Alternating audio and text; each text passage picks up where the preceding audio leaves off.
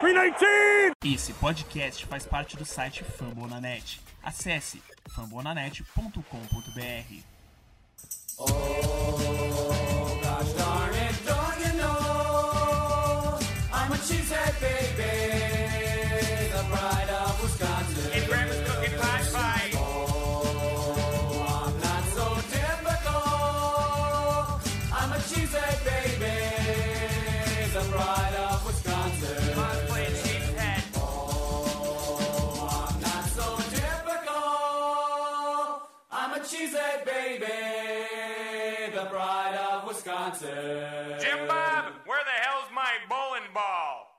Vamos lá, cabeças de queijo, boa noite. Bom dia, boa tarde aí para quem estiver acompanhando a gente em outro horário, sem ser ao vivo. Hoje estamos aqui no nosso podcast número 170, o Lambo Leapers, para falar do jogo duríssimo que vamos ter domingo contra o Los Angeles Rams. Hoje nós estamos, nós estamos aqui com o nosso companheiro cativo, Igor Castro. Boa noite, Igor. Boa noite, a torcida do maior da NFL. E um tudo de bom para quem estiver ouvindo a gente no futuro. É, é um jogo complicado, só isso que eu tenho a dizer. É tantos problemas que a gente vai ter que lidar é, nesse jogo aí, desde a linha ofensiva a- até o pass rusher do Packers. Então, são assuntos que a gente vai ter que discutir aqui no podcast e vamos destrinchar melhor isso. Estamos aqui também com nosso cabeça de queijo convidado, Matheus Baumgarten. Boa noite, Matheus. Fala Rodolfo, fala Igão, Rafa- Rafael, seja bem-vindo aí. É, obrigado pelo convite, gostei muito de participar com vocês da última vez. É, queria dar uma boa noite aí para todo mundo que está ouvindo ao- no ao vivo aí também. E vamos lá, cara, vamos falar de Packers, vamos falar de Rams, jogaço. O, o jogo do ano, talvez, da NFL, pode definir muita coisa aí. Então, então com expectativa alta. E aqui para falar de muito de Rams com a gente, do Brasil Rams, o, o Rafael Carneiro. Boa noite, Rafael. Boa noite, Rodolfo, Igor, Matheus, é um prazer estar aqui com vocês, todo o pessoal que está ouvindo aí o podcast depois. É, saudações da torcida dos Rams e vamos debater esse jogo que tende a ser o melhor jogo de temporada regular, acho que de ambos os times, o jogo mais disputado, né? Um, um rematch do, do último Divisional Round, então tem tudo para ser um jogão. Pois é, vamos falar tudo desse jogo que tem tudo para ser duelo pela Seed 1, né? É, queria pedir ao pessoal que está acompanhando a gente ao vivo aí para compartilhar a live, é, curtir, se inscrever no canal e vamos que vamos. É, Rafa, vamos começar com você. Como você conheceu a NFL e por que escolheu torcer para os Rams? Legal. É muito louco, eu sempre converso com as pessoas como, né, desse meio do futebol americano, como a gente escolhe para torcer por time, porque diferente do futebol que você meio que quer do time do seu pai, da sua família, da sua cidade, escolher um time da NFL ou do outro esporte, você precisa tomar essa decisão, né? Eu sou torcedor do Coxa aqui no, no futebol da bola redonda, então herdei isso do meu pai e nunca precisei escolher. E como eu conheci os Rams e a NFL foi por conta de um amigo meu, Gabriel, que provavelmente vai estar vai estar ouvindo, então um abraço para ele.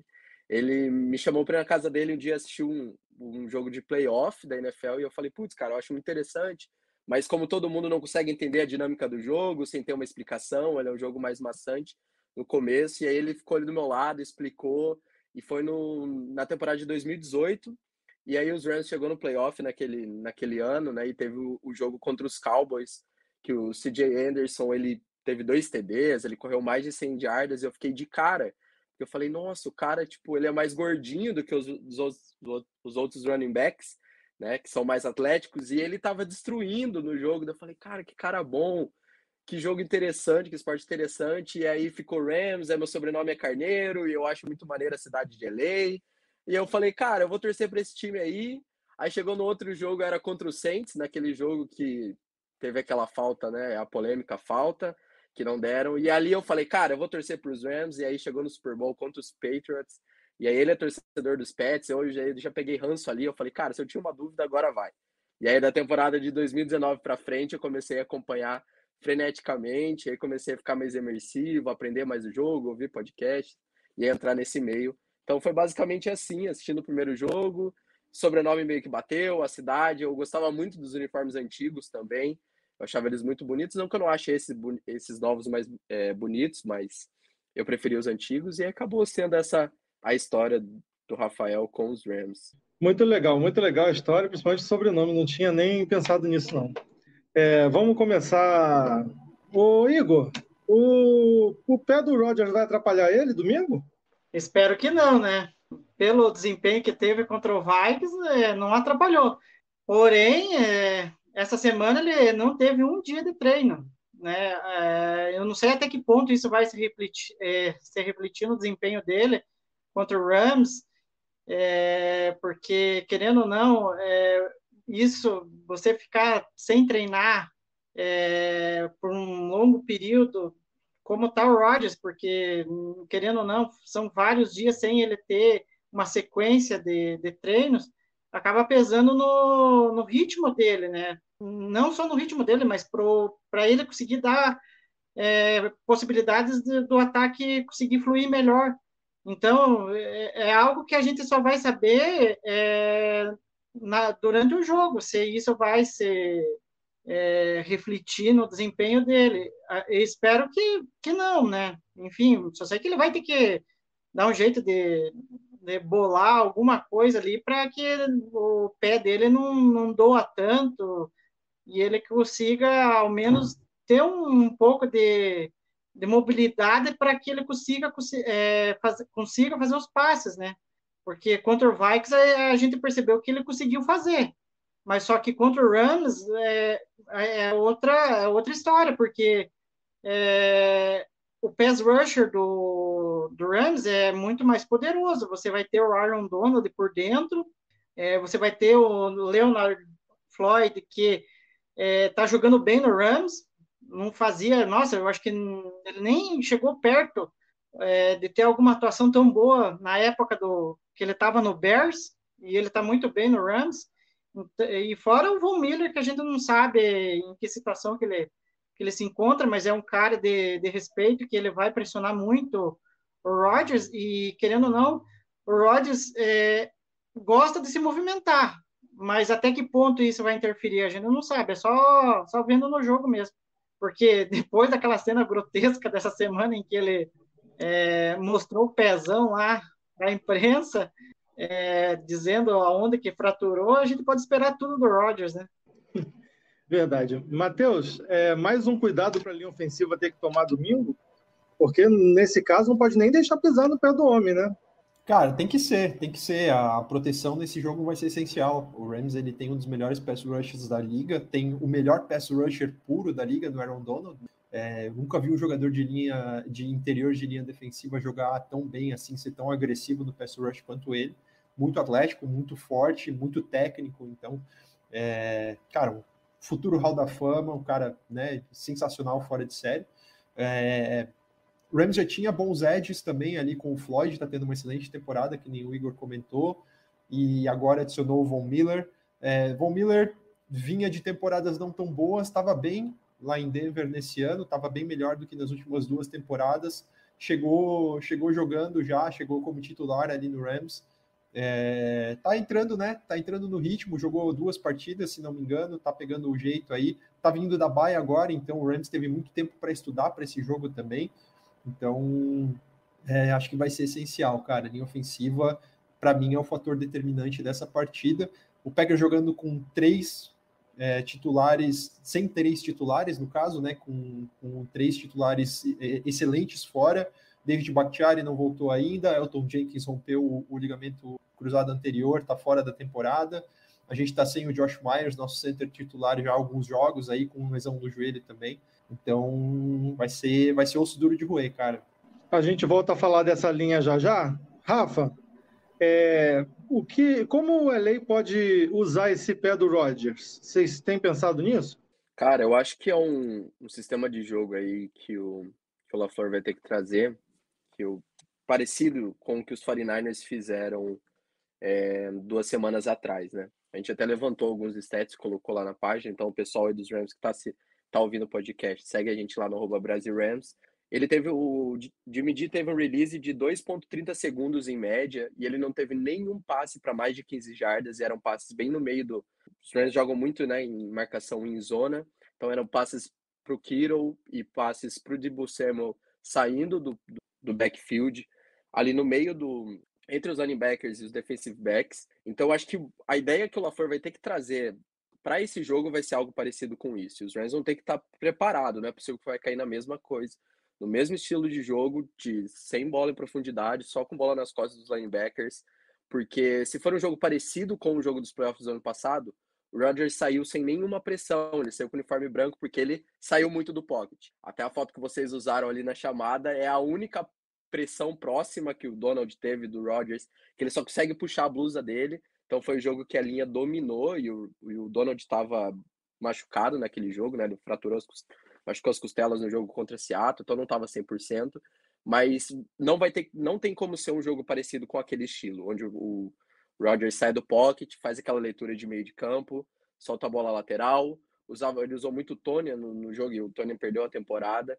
Então eu acredito que o Matt LaFleur vai ter que trazer um jogo parecido com o que o Kyle Shanahan trouxe duas semanas atrás. E os Rams precisam estar preparados para esses passes mais release rápido, passes curtos de 10, 15 jardas. Sabe que o Rodgers é um monstro no play action não sabe se o Aaron Jones vai voltar, e isso é uma, uma incógnita, né? Porque você fica com aquele medo de colocar um backfield mais, um front seven, perdão, mais pesado para parar a corrida.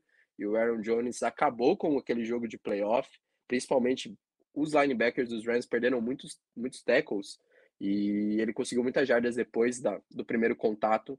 Então eu acho que tem que ter um estilo de jogo mais próximo ali do, do front seven, principalmente os defensive backs, e colocar matchup do Jalen Ramsey contra o Devante Adams. Não tem como. No jogo passado é, contra os 49ers foi aterrorizante o que o Debo Samuel fez, porque ele ficava saindo do Ramsey e o Ramsey não se mexia. A gente tem uma experiência ruim dele seguindo o, o Devante Adams, que é o jogo do playoff, que o Devante Adams ficava com motion toda hora, enganando a linha. Ele teve até um TD assim, acho que foi o primeiro TD, se eu não me engano.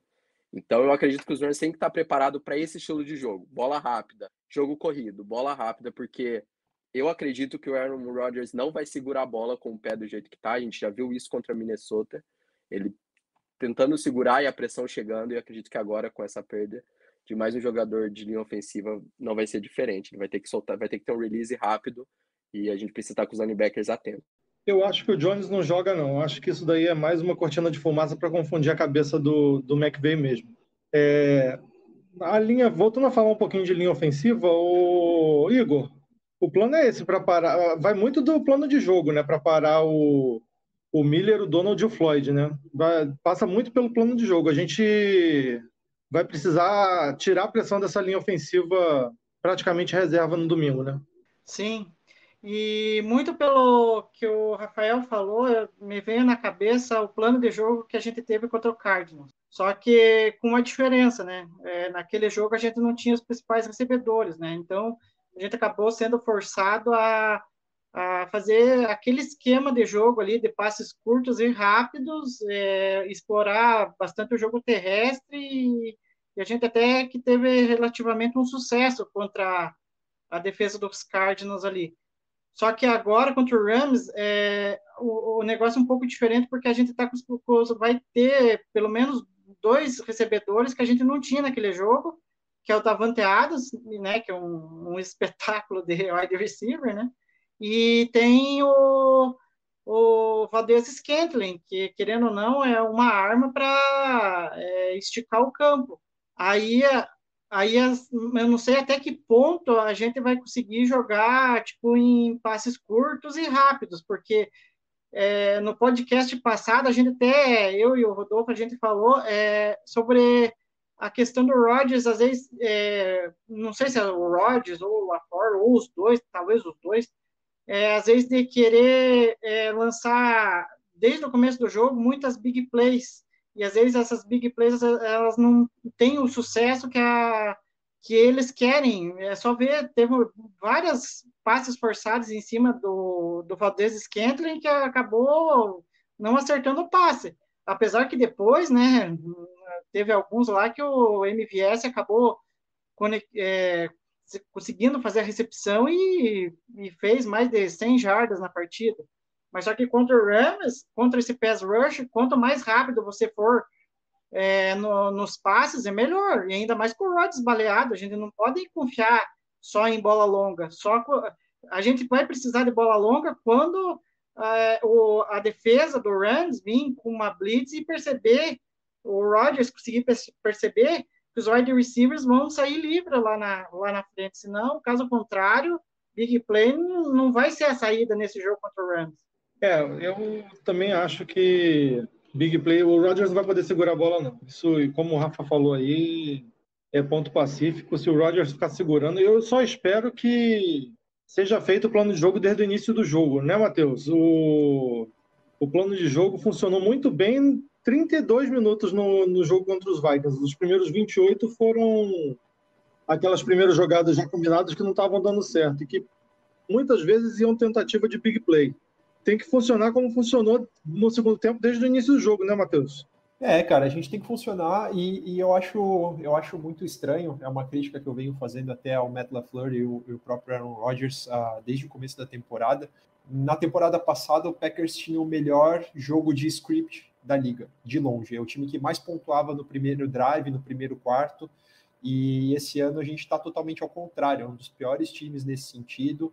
O jogo não encaixa, as bolas não, não andam, Uh, o fato da linha ofensiva estar muito desfalcada atrapalha o jogo corrido e isso é, impede um pouco a criatividade do Matt LaFleur nesse, nesse, na, nesse começo de jogo. Ele precisa se adaptar muito durante os jogos para a gente conseguir render é, no, no ataque. E eu, uma coisa que eu tenho percebido é que a gente, a gente em 2019 teve um ataque muito parecido com o da era McCarthy. É, em 2020 a gente teve um ataque totalmente do Matt LaFleur, com play action, com bootleg, com, com muita movimentação ali pré-snap.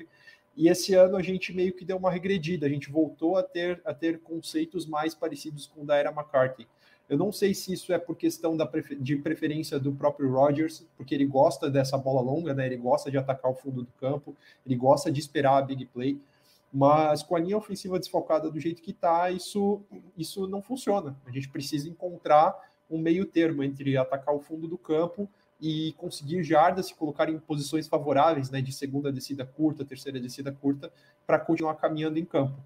No segundo tempo, no último drive do primeiro tempo e no segundo tempo ali contra Minnesota, a gente percebeu que teve uma mudança de postura no play call. A gente percebeu que uh, as chamadas ficaram mais criativas, a gente usou mais movimentação para snap, a gente usou um pouquinho mais do play action é, ou do run pass option também. Isso entrou muito bem. É, a defesa do Vikings não é uma boa defesa, né? a, gente, a gente tem essa noção, mas funcionou. E, e isso precisa funcionar de novo agora para a gente ter qualquer chance de, de bater o Rams. Só, é, só para só arrematar essa questão do ataque, tem duas, dois pontos aqui que eu andei levantando que até eu acho que merece um pouco de destaque. É, para esse jogo contra o Rams, é, a formação da, linha ofensiva só jogou uma vez. Foi contra o Bengals, é, na vitória lá por 25 a 22. É, naquela partida, é, essa formação, Nijman, é, Runian, Patrick, Newman e Turner, é, se deu dois sacks e nove pressões. E daí o Jones teve é, 109 jardas em 14 carregadas e o Dylan 30 jardas em 8 carregadas. E daí, para finalizar, é um dado interessante, que esse eu acho que é o mais que me preocupa com relação ao Rodgers e, e ainda mais com essa fratura no pé. É, com o pocket limpo, o Rodgers é o primeiro na NFL, né? Então, quando a, a, a linha trabalha bem e, e, ele tem ali a possibilidade de, de fazer a leitura da defesa e conectar o passe sem pressão, ele, ele é o primeiro da NFL. Porém, quando ele está é, tá sob pressão, ele é o 31 primeiro. Então, é bem ruim. E quando não está em blitz, é ele é, também é o primeiro. Então, é uma diferença de, de primeiro para 31 primeiro com blitz e sem blitz é, é uma coisa assustadora. É, e, e para complementar o pensamento do Igor aí, é, eu acho que o plano de jogo relacionado à linha ofensiva ele precisa ser idêntico ao que foi contra o 49ers, contra o, o, Pittsburgh, o Pittsburgh Steelers e contra o Bengals também. A gente precisa que os nossos tight ends e running backs eles ajudem na proteção. A gente precisa chamar max protection, é, precisa garantir que o Rodgers tenha um pouquinho de tempo no pocket. É, naquela, naqueles jogos, o, o Robert Tonian, que agora infelizmente já está fora da temporada, fez um excelente trabalho ali, dando tipo blocks no Nick Pousa, é, no TJ Watt, isso ajudou muito. Então a gente precisa que alguém assuma essa função dele, seja o Deguara, seja o Mercedes Lewis, para que a gente consiga dar um tempo aí para o Rogers poder escanear o campo e, e soltar a bola. É, o Laflan deve fazer o plano de jogo parecido, como o Rafa falou aí, com do jogo do São Francisco contra o Los Angeles. Só que, como o Matheus falou também, tem que ser um pouquinho mais equilibrado até, né? E a gente tem uma ameaça que o Jimmy Garoppolo não tem, né? Que é o Rodgers em rota longa no fundo do campo. Acho que se for bem balanceado, como o Matheus falou, tem chance de sucesso, mas tem que explorar ali atrás a, a, aquela traseira ali dos linebackers do, dos Rams, que acho que é o, é o caminho, como o Rafa falou. É, nossa secundária vai conseguir parar o Cup e, e, o resto dos bons recebedores que tem o, o Los Angeles, lembrando que o Woods está fora da temporada e eles agora têm o Odell, né? Como é que vocês acham que vai se passar esse duelo aí entre o Cup e nossa secundária. Eu espero que a gente esqueça a partida contra o Justin Jefferson e faça uma partida melhor contra o Cup, né, Igor? Ah, aí, é, aí é difícil. Eu tô, olha, tô morrendo de medo de, de ver o Cup em campo e ele destruir, porque querendo ou não, ele tá com o Rafa pode até confirmar, mas ele tá com várias partidas na temporada com mais de 100 jardas. E a gente viu que quando a gente encarou é, wide receivers é, elites, e é, eles passaram de 100 jardas, né? Tudo bem que é, é, dos três que a gente encarou até agora, é, Jamar Chase, Terry McLaurin e Justin Jefferson, a gente só perdeu uma, né? Mas agora a gente vai encarar um camp que tem um Rams muito mais completo do que o do que os outros times que a gente encarou. Então, eu estou preocupado para saber com que a secundária vai lidar com o wide receiver do talento do Cup. Até porque o Barry falou hoje que tanto ele quanto os jogadores eles ficaram bem decepcionados com a atuação que tiveram contra o Vikings e que pretendem é, fazer uma partida diferente contra o Rams, né? Tanto que visaram uma preparação para encarar esse ataque é, de Los Angeles, que, querendo ou não, é perigoso com o Cup e, e por que não, o, o Odell pode aparecer também, porque teve uma semana aí de bye para se preparar e, querendo ou não, pode ser uma opção para o Stanford, que a gente sabe, a gente já conhece, pode conectar passes ali e fazer com que a nossa defesa, mais uma vez, é, tenha problemas, né? E vamos ver como que os cornerbacks vão é, atuar na marcação do Cup e do Odell. Rafa, é, seu momento, meu filho. Enche a bola do Cup aí.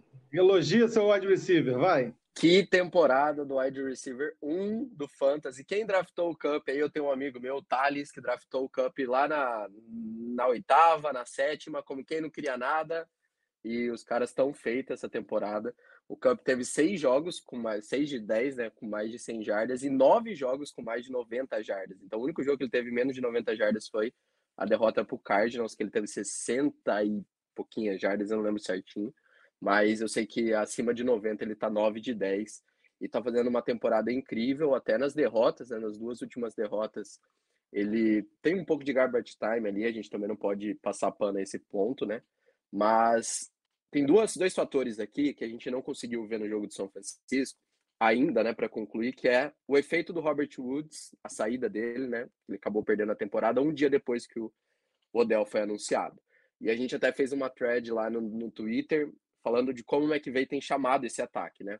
E o McVay tem usado muito é, três wide receivers, um running back e um tight end. Eu acho que é 10 personnel, né? 10 personnel, que essa formação, não lembro certinho o técnico. 11, mas né? É 11, né? 11 personal, né? 10 Isso é com é 4 receb... Isso, é. É um running back e um, um tight end. Aí é 11. E 3 wide receivers, é isso mesmo. Ele chama muito, acho que é mais de 80%, eu não lembro certinho as estatísticas, mas tá lá na thread. Ele chama mais de 80% de jogada com essa formação e o OBJ veio com essa tentativa de trazer, trazer um ataque com quatro recebedores, porque o nosso quarto recebedor, que era o Tutu Atwell, eh, que foi draftado na segunda rodada, uma péssima escolha de draft, machucou sozinho, cara, retornando é, punch, então a gente tava, tava sem quarto recebedor, e aí veio o OBJ com essa, e na sexta-feira o Robert Woods perdeu a temporada e com isso a gente tem essas duas incógnitas. Qual é o efeito do da saída do Robert e como o OBJ vai suprir isso? Porque agora não virou mais um efeito extra, né? Um fator extra em campo. Vai ter que suprir a carga que o Robert Woods tinha e principalmente esse ano tem sido diferente. A gente sempre viu o Robert Woods como wide receiver 1 e o Cooper Cup jogando mais no slot. E esse ano meio que trocou por conta. Tem dedo do, do McVeigh aí, por conta das defesas já estarem acostumadas a fazerem a cobertura no, no Robert Woods. Então o Cooper Cup ganhou esse espaço, principalmente com bolas mais em profundidades, que o Goff pecava muito no seu tempo de LA. Então a gente não sabe como vai ser isso, Mas, o OBJ ainda está aprendendo. Opa! Pode concluir, Rafa. Pode, pode, concluir. pode concluir, Rafa, pode concluir. Eu acho que é esses dois pontos. Então a gente não sabe como vai ser agora o efeito pós. Robert Woods foi muito recente o jogo na, na segunda, né? Então a galera já no Twitter não pode perder uma oportunidade. Tava criticando o Odell, teve 15 targets, é, teve poucas jardas e, cara, ele tinha acabado de chegar num ataque novo. Tudo bem que joga na liga há muito tempo, tem uma noção, mas é completamente diferente, né? Você se adaptar, um, sair do estilo do Cleveland e vir para o ataque dos Rams, que usa muitos recebedores bloqueando.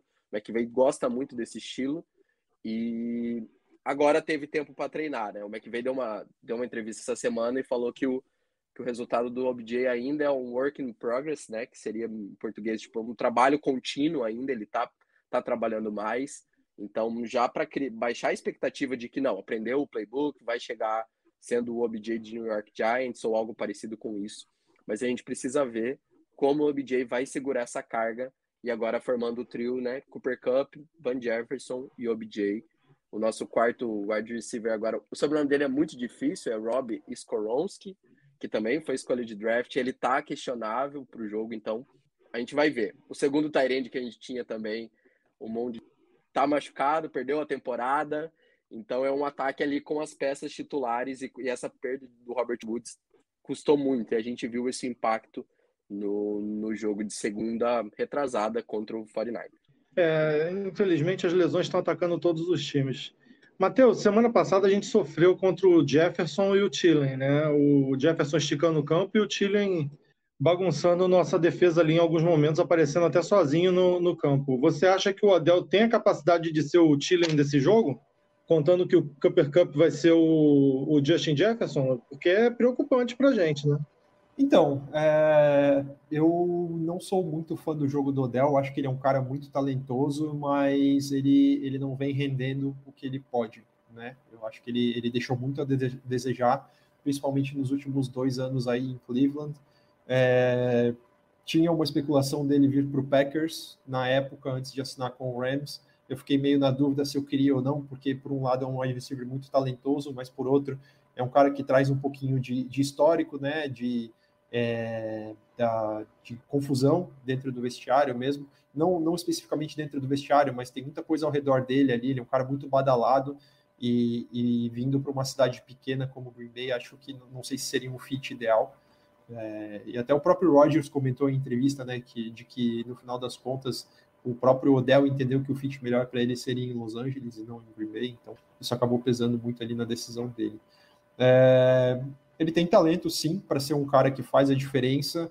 É, eu não colocaria um, eu não colocaria uma marcação dupla em cima dele, tá? Eu acho que a gente consegue marcar ele com os, com os cornerbacks que a gente tem. Estou é, gostando muito do trabalho do Razul Douglas, acho que ele tem sido o nosso melhor cornerback aí depois que ele assumiu a titularidade. É, o Eric Stokes, nosso, nosso cornerback calor aí de primeira rodada, vinha fazendo uma excelente temporada, teve um jogo abaixo agora contra Minnesota. A gente sabe que é bem difícil marcar o, Justin Jefferson, né? São poucos que conseguem anular ele. Acho que ninguém deve, ninguém conseguiu anular ele até hoje.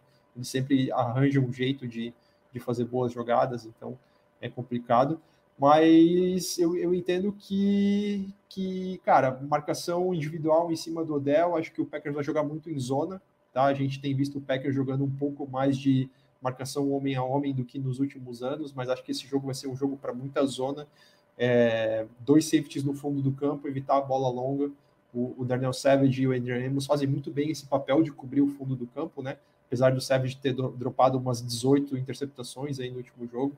Uh, mas dobra a marcação no campo, deixa alguém ali em cima do Odell com safety para talvez ajudar na bola longa. E vai ter que ser assim, cara. A gente tem que ter que dar um jeito de dar conta. É, vai ser, com certeza vai ser um jogo complicado para a gente no, no domingo. Boa noite, pessoal que está acompanhando a gente aí. O Daniel botou que é vencer ou vencer se quisermos ser a seed 1. E o Leonardo Martins tá, perguntou se a gente está preparado para 10 sacks do, em cima do Rodgers. Eu não acredito, não. Acho que o LaFleur vai ser inteligente nesse jogo e vai conseguir evitar que a pressão chegue no Rodgers constantemente. Igor, nosso ataque vai ser o do primeiro ou do segundo tempo contra os Vikings? O que, que você acha? É um velho dilema é, desde o início da temporada, né?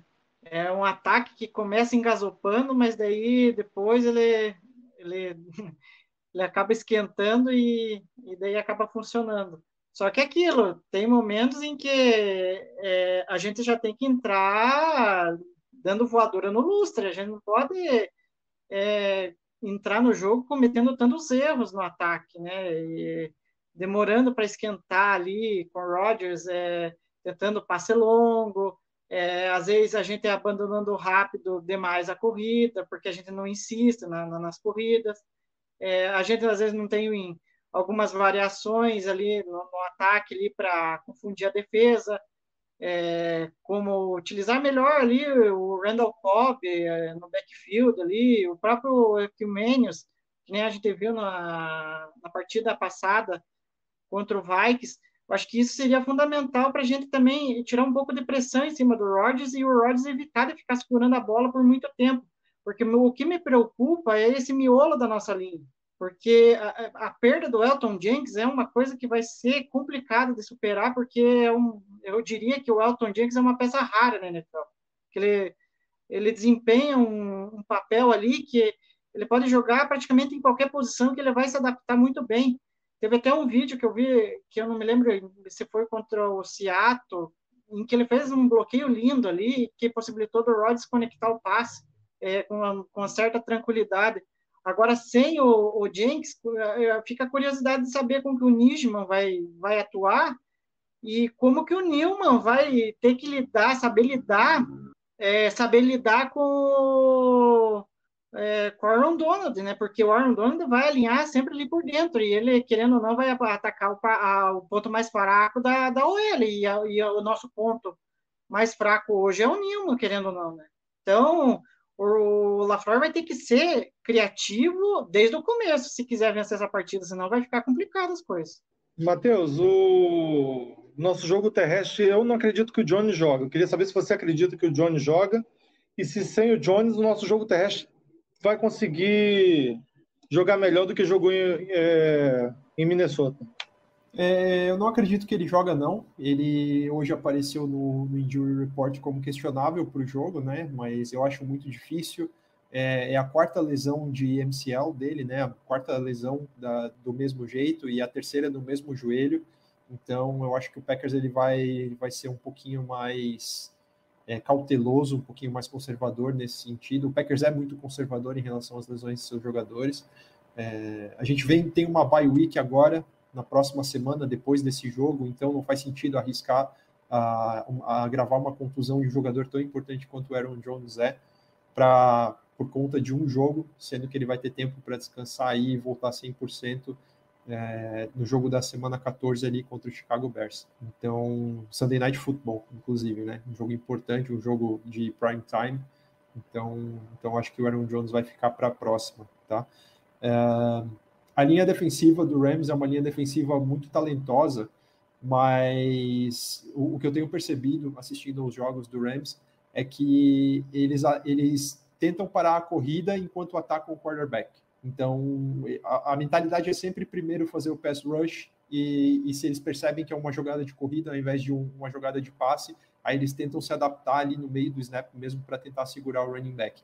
Isso tem causado uns certos problemas para essa linha, né? A gente viu o, o, o São Francisco 49ers correr por cima deles o jogo inteiro, dominar a posse de bola, dominar o, o relógio, e isso fez a diferença no final do jogo. É, me preocupa o fato de a gente estar tá com uma linha ofensiva totalmente baleada. Acho complicado a gente conseguir correr muito bem com a bola, tendo, tendo aí é, três reservas jogando. É, é, uma situação realmente difícil, situação complicada para correr com a bola nesse jogo. Mas a gente vai precisar do Ed Dillon conseguindo as jardas difíceis, né? É, ele vai sofrer contato atrás da linha de scrimmage, vai. Ele vai precisar é, quebrar esses tackles. Ele é um excelente quebrador de tackles, né? Um cara muito forte, um cara grande, um cara atlético. Então, eu acho que a gente vai correr mais com a bola do que nos últimos jogos. Eu acho que é, é, é necessário correr mais com a bola para a gente ter alguma chance de ganhar esse jogo. Não acredito que ele vai ser um, um jogador extremamente explosivo de 150 jardas, mas acho que a gente vai talvez fazer o suficiente para pelo menos manter o jogo equilibrado. Eu chuto algo aí em torno de 20 carregadas para 70, 80 jardas. É, vai ser um jogo, vai ser um jogo complicado, né, o Rafa? O jogo, você falou de reeditar o Divisional Round do ano passado, só que ano passado tem duas grandes diferenças no time dos Rams, né? O Donald não estava 100% e o quarterback não era o Matthew Stafford, né? Fala um pouquinho aí do Matthew Stafford, o que, que você está achando desse primeiro ano dele, a gente conhece muito bem ele, e como é que você está vendo aí essa primeira temporada do Stafford?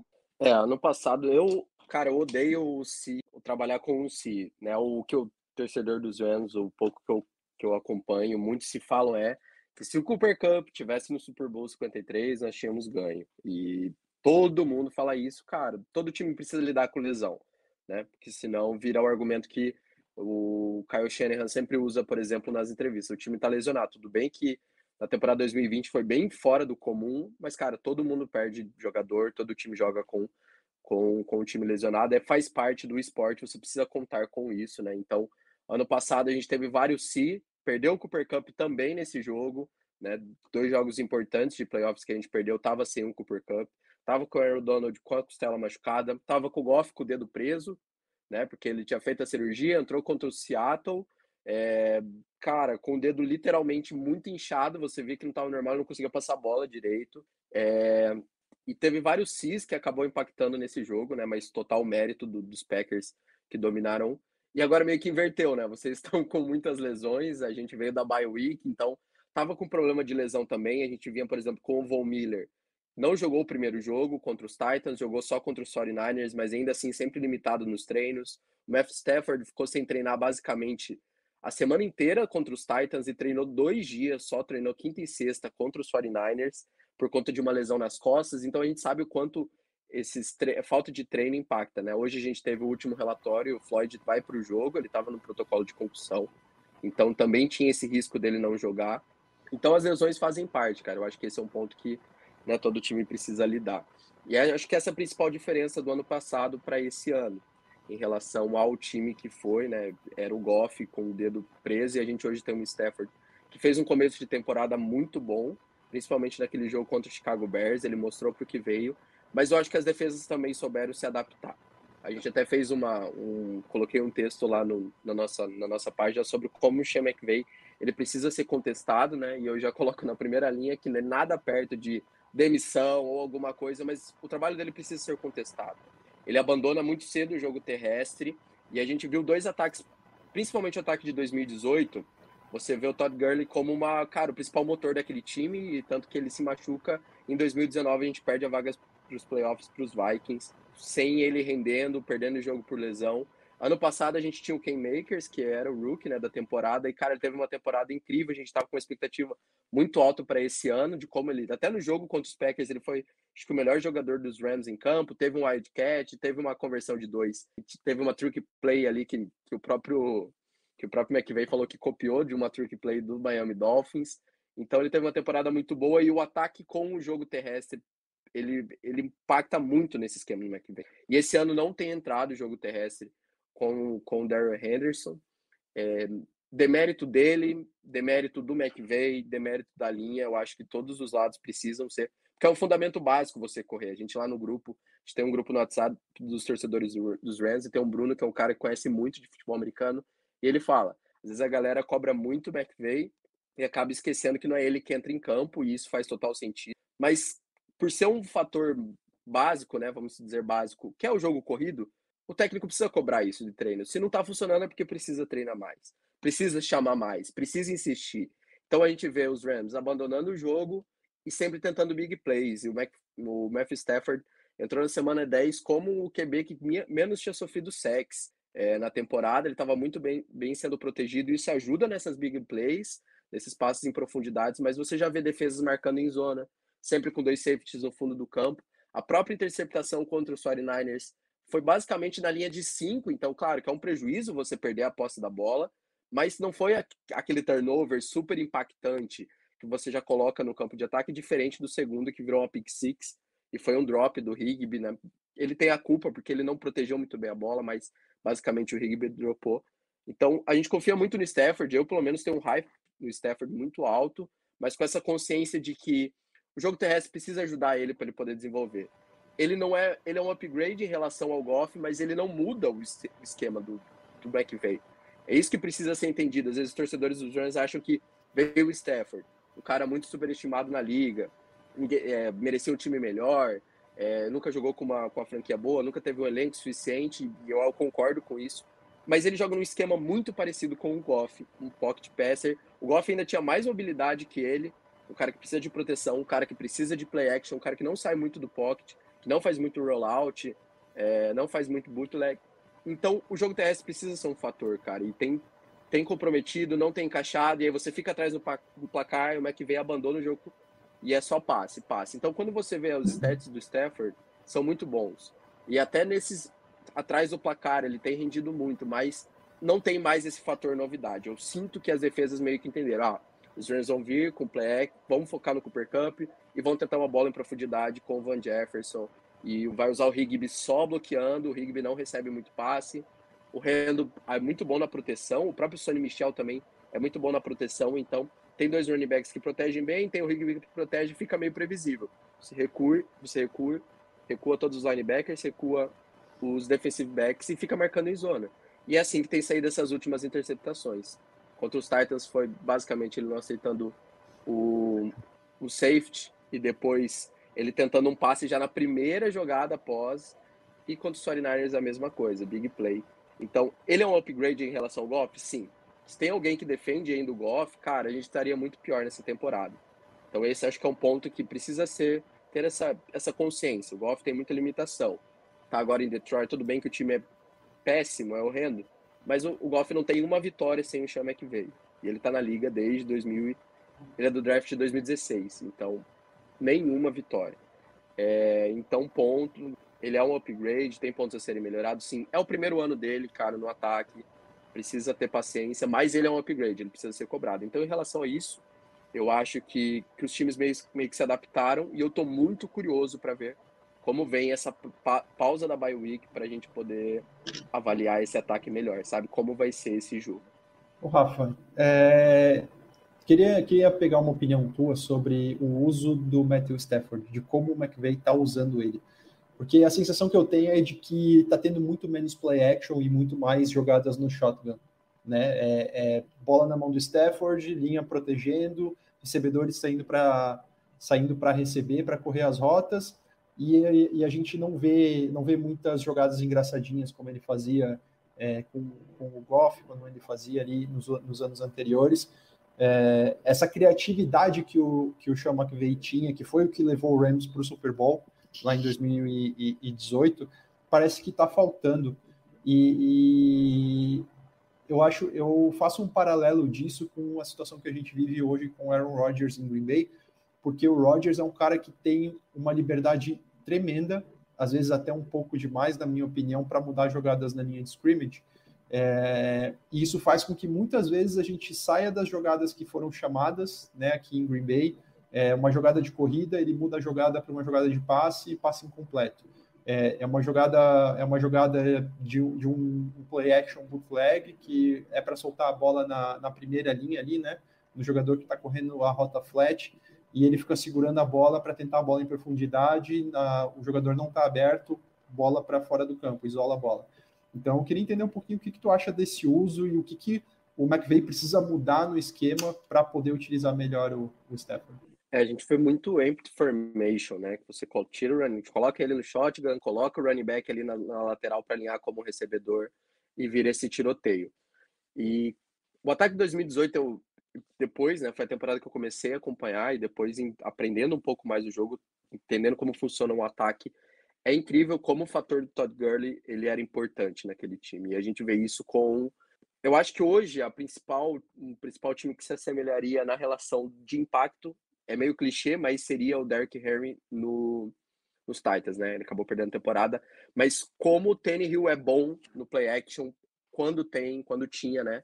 O, o Derrick Henry no backfield. Porque, cara, você, você gera aquela ameaça e você consegue colocar o seu quarterback under center e, cara, gera quarterback under center, um running backer muito bom do, do, lado dele já gera aquele pânico, já gera aquela aquela questão de como vai chamar. E é isso que eu sinto falta hoje. Como os Rams não correm com a bola, claro, de uma maneira muito simples, né? Há algo, uma profundidade muito mais técnica nisso. Mas como não tem forçado o jogo corrido, como a maior parte dos TDs, por exemplo, do próprio Henderson em empty formation recebendo passe, teve dois fades para ele nos últimos três jogos. Então, não gera essa, esse dinamismo, sabe? As defesas, eu acho que veio essa dúvida e ali a gente começou, cara, no jogo dos Buccaneers, criou o hype, porque a gente dominou os Bucks, e aí veio a derrota do Cardinals quando começaram a pressionar o Matthew Stafford e, e deixaram o time mais recuado e foram aprendendo a jogar, e agora veio dois jogos onde a gente só, só não produziu. O ataque não conseguiu produzir porque virou uma fórmula de bolo. Então, a gente, eu sinto falta desse jogo corrido para poder gerar essas trick plays, essas big plays. É, eu não sei o que vem por aí. Eu sei como é que vem, é inteligente o suficiente para segurar coisas para os playoffs, mas o ataque precisa produzir decentemente, o mínimo possível. Nos últimos dois jogos não produziu nada. E a defesa jogou muito bem contra os Titans, tentando voltar com o jogo. Já contra os 49ers não aconteceu isso. Os dois lados da bola pecaram muito. Mas eu acho que o ataque ficou muito previsível. Sempre empty, sempre o Matthew Stafford no shotgun, sempre colocando o Tyler Higby para poder proteger. O máximo que usa ele é um screen, né, um tight end screen. Então falta isso, falta jogo, falta, é, falta screen. Robert Woods era muito bom no screen, recebendo, a gente via muito isso em 2018. Então, essa bye week traz muitas dúvidas para nós, e principalmente como o OBJ e como o jogo corrido vai entrar. Então, é por isso que eu tô com, bem ansioso para ver o que vai ser nesse. Que vai, o que o McVay vai trazer nesse jogo porque teve tempo para refletir. O McVay é um, é um head coach da primeira prateleira, cara. máximo na segunda, né? Se algumas pessoas que. Mas ele é um head coach de elite que muitos dos times gostariam de ter. Então eu acredito que ele tem capacidade suficiente e ele reconhece o quanto ele tem errado no play call é, em relação a esse ataque dos Rams, que tem muitos tem nomes bons, cara, precisa produzir. Só, é, só aproveitando o gancho de, de vocês falando de, dos head coaches, é, eu até andei falando em alguns podcasts passados, é, e isso vale para os três que eu vou falar. É, vale para o LaFleur, vale para o McVeigh e vale para o Shanahan. A gente sabe que eles têm uma capacidade criativa de montar ataques muito, muito bons. É, conseguem é, fazer jogadas é, extraordinárias. Só que chegam num ponto que a gente é, até questiona do porquê que eles acaba abandonando uh, certas coisas que vem dando certo e acaba, sabe, é, eles vêm cometendo num jogo só, eles, é, ou eles começam muito errado as coisas, né, e às vezes demoram demais para se ajustar, ou às vezes quando tá dando certo, aí eles pegam e começam a fazer tudo errado e, a, e, o, e o negócio desanda. É, é, que nem o Matheus é, fala, sempre fala no, no, nosso podcast que é, o ataque do LaFleur é, o, o, o, tem que, tipo, saber andar na bicicleta. Se andar, fazer com que as coisas é, ocorram da maneira certa, o ataque vai conseguir andar em campo. Mas só que quando as coisas começam a dar errado, para se ajustar, demora muito. E até você ter um pouco polêmico aqui, mas enfim, é, eu acho que é, o LaFleur, ele acaba sendo muito salvo pelo QB que tem. Porque se fosse um QB diferente, eu não sei se a gente teria é, tanto sucesso nos jogos, porque ele, é, ele acaba tendo uns planos, alguns planos de jogo, de jogo que às vezes eu não consigo entender e, e, a, e no final das contas o, o Rodgers acaba salvando a pele dele. Eu vou defender agora, vou fazer o advogado do LaFleur agora. Eu não sei até que ponto é ele ou até que ponto é o Rodgers, porque se você for lembrar o jogo contra o Arizona, que a gente faz três passes na linha de três jardas e não corre nenhuma vez com a bola e acaba não fazendo touchdown naquela jogada, aquilo ali pareceu para mim muito mais a vontade de dar a estatística de passe de para touchdown para o Rodgers do que a, a vontade de fazer o touchdown de qualquer jeito. Então tem que ver também se não rola um respeito muito grande do LaFleur com o Rodgers, que ao mesmo tempo que o Rodgers salva ele, eu acho que o Rodgers às vezes bota ele nesses buracos também, viu? É, é... o, que eu falei, é o que eu falei do Rodgers ter uma liberdade às vezes exagerada para mudar as jogadas, né? Às vezes a jogada tem que ser aquela que o, que o head coach está chamando, porque é uma jogada importante, pode ser uma jogada para fazer um setup de outra jogada no futuro, no mesmo jogo. Então, tem que a gente, a gente ainda não achou esse equilíbrio, na minha opinião. A gente precisa encontrar o equilíbrio entre o head coach chamar as jogadas e o Rodgers fazer as mudanças necessárias. E, Matheus, eu nem sei se é só as mudanças que o Rodgers faz. Eu acho que às vezes algumas jogadas são chamadas pelo LaFleur para agradar o Rodgers. Né? E Sim. assim, eu entendo. Eu entendo isso, porque se o, se, se o é muito. Se a gente está achando ruim essa parte com o Rodgers, seria muito pior com, com qualquer outro quarterback. Fala aí, Igor. Não, é só um detalhe. É, a gente sabe como que foi essa temporada, como vem sendo antes da, da, da temporada, aquela novela do Rodgers, vai ou fica, e, e foi uma, uma coisa que foi até chata demais nesse ponto. E, e querendo ou não, é, para a permanência do, do Rodgers lá, o front office, o próprio LaFleur, teve que ah, conceder algumas coisas para o Rodgers, para o Rodgers não ficar é, de, bico, de bico é, com, com a equipe lá. Então, querendo ou não, isso também que está se refletindo agora. Porque é, a gente já, eu e o Rodolfo, a gente já falou no, no podcast no podcast passado, é, eu sei que o Rodgers gosta de, de conectar passe em profundidade e tudo tal, legal, ok? Mas só que tem momentos da partida que a gente não precisa desses passes, porque a gente acaba se colocando é, em, em, momentos complicados na partida, em que a gente acaba com o ataque travando e não consegue andar e não pontua, e daí é, não haja defesa para ficar entrando em campo, ficar segurando o ataque adversário. Uma hora ela cansa. Como aconteceu contra o Vikings no final do jogo, a defesa cansou de tanto estar é, é, tá em campo, principalmente no primeiro tempo, para conter o ataque adversário. Então, o Rodgers tem que também parar um pouco e, e, botar na cabeça, não, eu não vou precisar de toda hora da big play.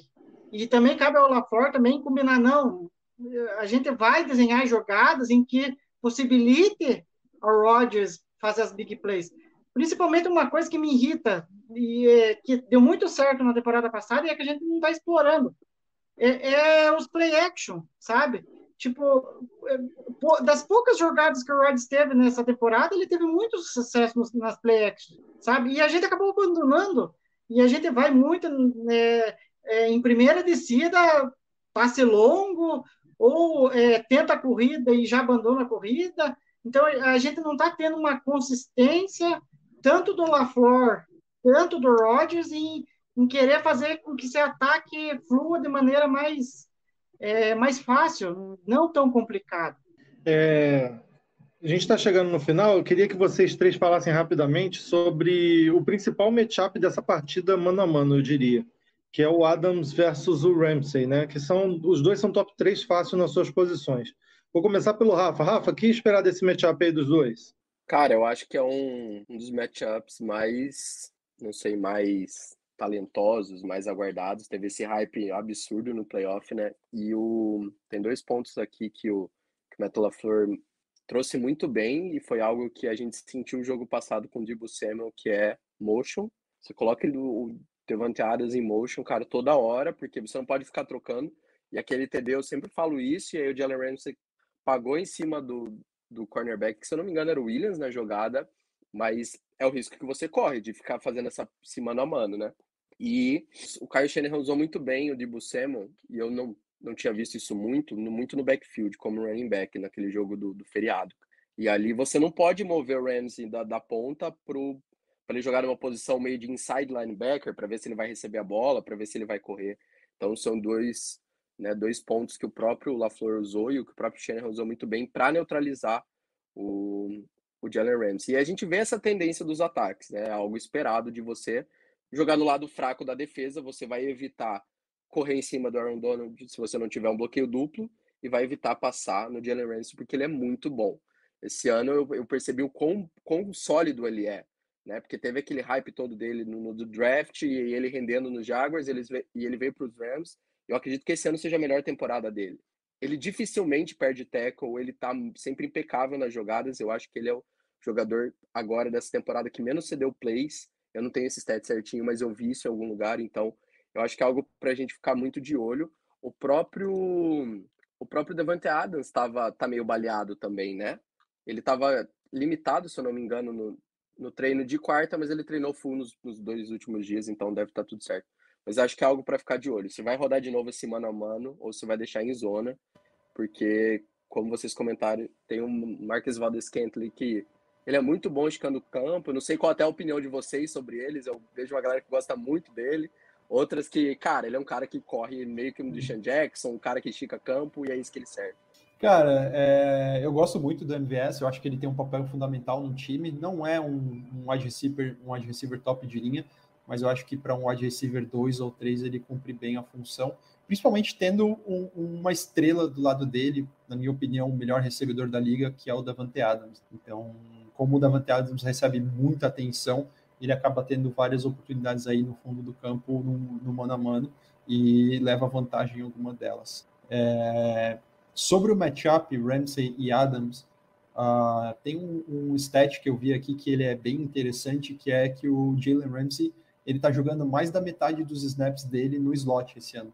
Ele está jogando muito no slot. E, e eu acho isso interessante e um pouco estranho, porque ele é um excelente jogador de boundary. Para mim, ele é o melhor cornerback da liga, apesar de ser apaixonado pelo Jerry Alexander. Eu acho que hoje o Ramsey ele está numa categoria própria, né? Então, é, não sei até que ponto isso, isso tem ajudado ou prejudicado a defesa do Rams utilizar eles jogando no slot. Ele tem sido muito acionado para blitzes, né? Ele tem corrido muito mais blitzes que o normal, isso tem acontecido com bastante frequência. É, conseguiu alguns sacks, conseguiu algumas pressões aí em vários jogos, mas até que ponto faz sentido você pegar o, o, melhor é, defensive back da liga e, e colocar ele para jogar numa posição ali onde normalmente você tem uma ajuda mais fácil na marcação dos linebackers ou na marcação dos safeties ali no meio do campo, né? Então, mas eu acho que tem tudo para ser um matchup é, excepcional. Uh, muita gente fala que o Davante Adams cozinhou o, o Ramsey na, no jogo passado, né, dos playoffs do, de, de 2020. Não é bem a realidade. O Davante Adams teve um bom jogo, mas contra o Ramsey ele foi ok, ele não foi sensacional. Né? Ele teve o touchdown ali, que foi mais um touchdown de esquema do que de propriamente ele ganhando a jogada. Uh, e teve ali duas ou três recepções em cima do Ramsey, mas foram recepções curtas, uma rota slant aqui, uma rota na uma rota out lá, então é, são dois dos melhores jogadores da liga, para mim dois jogadores com, com potencial de hall da fama, tá? É, acho que o Ramsey ele está nesse caminho, ele é um pouco mais novo que o Adams, o Adams é, tendo mais duas ou três temporadas no nível que ele está tendo, ele vai chegar no Hall da Fama, né? então eu espero muita coisa, cara. Eu gostaria de ver os dois alinhando um contra o outro em todos os snaps. Eu pararia para assistir só esse matchup. Seria bem, bem divertido. Não, só, uma, só um adendo do, do, do Matheus ali, que ele falou com relação ao o, o Adams, né? É, naquela partida nem foi o Adams que liderou lá na partida dos playoffs contra o do Rams e Packers, nem, nem foi o Adams que liderou o Packers em jardas, foi o, foi o Lazar, né? O Lazar fez 96 jardas naquela, naquela partida, em quatro recepções, e anotou um TD. E o Adams fez 66 jardas e, e, em nove recepções e marcou um TD. É, o Lazar teve aquele touchdown longo no, no começo do segundo tempo daquele jogo. É, queria o palpite de vocês para o jogo. Vou começar pelo nosso convidado, Rafa. Qual é o seu palpite para o jogo domingo? Tá mudo o seu microfone. O microfone tá fechado. Tá, tá mudo. Eu vou dar um palpite que não é clubista, eu juro, porque se fosse o time titular dos Packers saudável, principalmente ali ofensivo, o Bakhtiari e o Jenkins, eu iria de Packers pela fase, pela, pelo momento. Mas como o time está desfalcado, os Rams vêm da bye week, eu vou colocar aqui 38 a 38 a 31, que eu anotei aqui, eu acho que vai ser um tiroteio, como vocês comentaram ata o ataque dos Rams é muito parecido com o dos Packers nessa questão de não ficar no campo, A gente vê, por exemplo, os 49ers no jogo teve, teve o primeiro drive de 11 minutos para anotar um TD, um segundo drive de 7 minutos e, e os Rams responderam com 2 minutos e meio TD. Então é um ataque de big play, de passe, eu acho que vai ser um tiroteio. A gente vai ver talvez algumas interceptações, eu acho que vai ser um jogo bem ataque para lá, ataque para cá. Então eu vou nesse placar mais alto e vou com os Rams por conta dos Packers estarem com o time mais desfalcado, mas a, até a linha de aposta mudou, né? Os Packers começaram como favorito, e aí com as lesões, o Rodgers questionável, acho que os Rams hoje estão 1.5 como underdog favorito fora de casa. Então eu vou com os Rams, é. Matheus, o seu, Matheus? Cara, eu, eu gostaria muito de apostar na vitória dos Packers. É, eu acho que tem tudo para ser um jogaço, um jogo muito equilibrado, muito disputado. Mas eu acho que no final das contas, o, a, a, gravidade e a quantidade das lesões que o, que o Packers tem, infelizmente, é, vai ser um pouquinho demais para a gente superar essa, essa adversidade, essa barreira. É, eu vejo muito sendo um jogo de que o time que tem a última posse ganha tá? Para ser bem sincero, eu acho que o jogo vai ser muito equilibrado até o final e quem tiver a última posse com algum tempo ali, né, pelo menos dois minutos para um último drive, vai ser o time vencedor. Uh, infelizmente, o Packers está sem muitas das suas estrelas, então é, eu não acho que vai ser tanto tiroteio assim. Eu acho que vai ser um jogo de muita, muita posse de relógio também, muita posse de bola. O, o Packers, quando ele consegue encaixar drives, ele consegue fazer drives longos e deixar o ataque adversário fora de campo. É, não sei até onde isso vai ser possível por conta do, da, da, da, da difícil situação da linha ofensiva, mas eu vou apostar aqui 27, 24 para o Rams. Igor? Então, antes de, de eu é, dar o palpite do placar, eu acho que eu vou citar dois matchups aqui que eu, que eu, que eu vou ficar muito de olho, que vai ser, para mim, vai ser muito ponto-chave para o Packers é, conseguir alguma vitória contra o Rams. É, a primeira, para mim, vai ser como que essa linha ofensiva, principalmente ali do lado esquerdo e o miolo dela, vão se comportar contra esse forte front seven do, do Rams, né? Porque perdi, perdemos o Elton Jenks, que, querendo ou não, vai fazer uma falta danada. A gente não sabe quando que o Bakhtiari vai voltar. E aquela confiança em cima do Newman é totalmente zero, né? Porque até agora ele não, não vem tendo uma boa temporada. Então, acho que ali é um ponto-chave é, para o ataque. E para a defesa, a gente tem que saber se o Gary vai jogar ou não também. Porque é, vai muito naquele, naquilo que a gente falou com relação ao Aaron Jones. É, numa dessa, o Gary possa ser poupado, né, preservando ele é, nessa partida, já pensando numa recuperação melhor pro que a gente vai ter a semana de bye, né? Então, o Gary pode ficar fora também. E a gente contratou o Net, Net Olshart, que vem para ocupar espaço do Garvin, que também é outro que não vai poder jogar. Então, um problemão à parte nesse pass rush, porque sem Gary, sem Garvin e com o Chart que chegou agora, e ele está seis anos na NFL, e tem apenas seis sets, é, seis sets e, e o único, é, o único não, e, e, o, e um de, desses sacks foi justamente contra o Grant Handler, né? Handler, né? Que na época estava substituindo o Rodgers, estava machucado. Então seria esses dois matchups que eu, que eu destaco e o meu placar é 33 a 27 para o Packers. Para o Packers. É, o meu, o meu palpite é 20 a 17. Nós, nós vamos repetir a Arizona, na minha opinião aquele jogo maravilhoso que a gente ganhou com a interceptação do Douglas. Bem, gente, a gente está encerrando aqui. Queria agradecer, muito obrigado, Matheus, é, mais uma vez aí com a gente, aceitando o convite, pronto atendimento. É... Rafa, brigadão, cara, prazer aí. E vende teu peixe aí, pede pro pessoal seguir vocês aí nas redes sociais. Legal. A gente está lá no Twitter com arroba Brasil Rams, né, uma página que a gente tem tentado colocar o play-by-play, algumas estatísticas, algumas notícias para o pessoal, né? Não é todo mundo que segue os insiders, que sabe o que está acontecendo, então a gente tenta trazer o que é mais relevante para o pessoal estar tá sabendo. A gente tem o nosso grupo no WhatsApp também, que o pessoal comenta só sobre futebol americano, os Rams, então é um grupo bem legal, um grupo bem saudável. A gente só teve um problema até hoje, que foi um torcedor dos Lions que ficava azucrinando a gente, a gente teve que banir ele, mas é um grupo bem legal para se estar se você gosta dos Rams. Então, se você está ouvindo, faça parte. Muito obrigado pelo convite. Espero que a gente possa estar fazendo esse preview nos playoffs, talvez, no confronto de, da NFC, né? Para ver quem é campeão. Acho que vai ser bem interessante. No Lambo, no Lambo Field de novo, final de janeiro. Naquela nevezinha. Agora a gente não tem mais o Goff, que nunca ganhou na neve. A gente tem o Stafford que tá acostumado já, né? É. O, o Stefan nunca ganhou nos playoffs dos Packers também, não, meu amigo. Não, o Stafford nunca ganhou nos playoffs, né? Não tem o que fazer. É né, verdade, nunca, nunca ganhou nos playoffs. É, valeu, muito obrigado aí, Rafa. Obrigado, Matheus. Boa noite. Grande abraço, meu amigo. Valeu, Rodolfo. Obrigadão, Igor, Rafa. Obrigado pela presença aí. Agradeço demais o convite. Sempre muito bom estar falando de Packers, estar falando de NFL. É, e fico na expectativa aí das próximas. Valeu. Valeu, abraço. Igor, abração, meu amigo. Tamo junto. Um abração para todos vocês aqui da mesa e, e bora, né, para esse duelo contra o Rams aí, torcendo muito para que o Packers consiga vencer.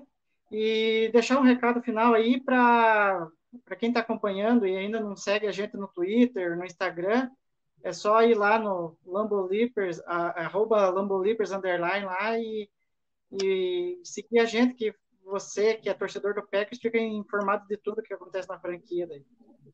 Verdade.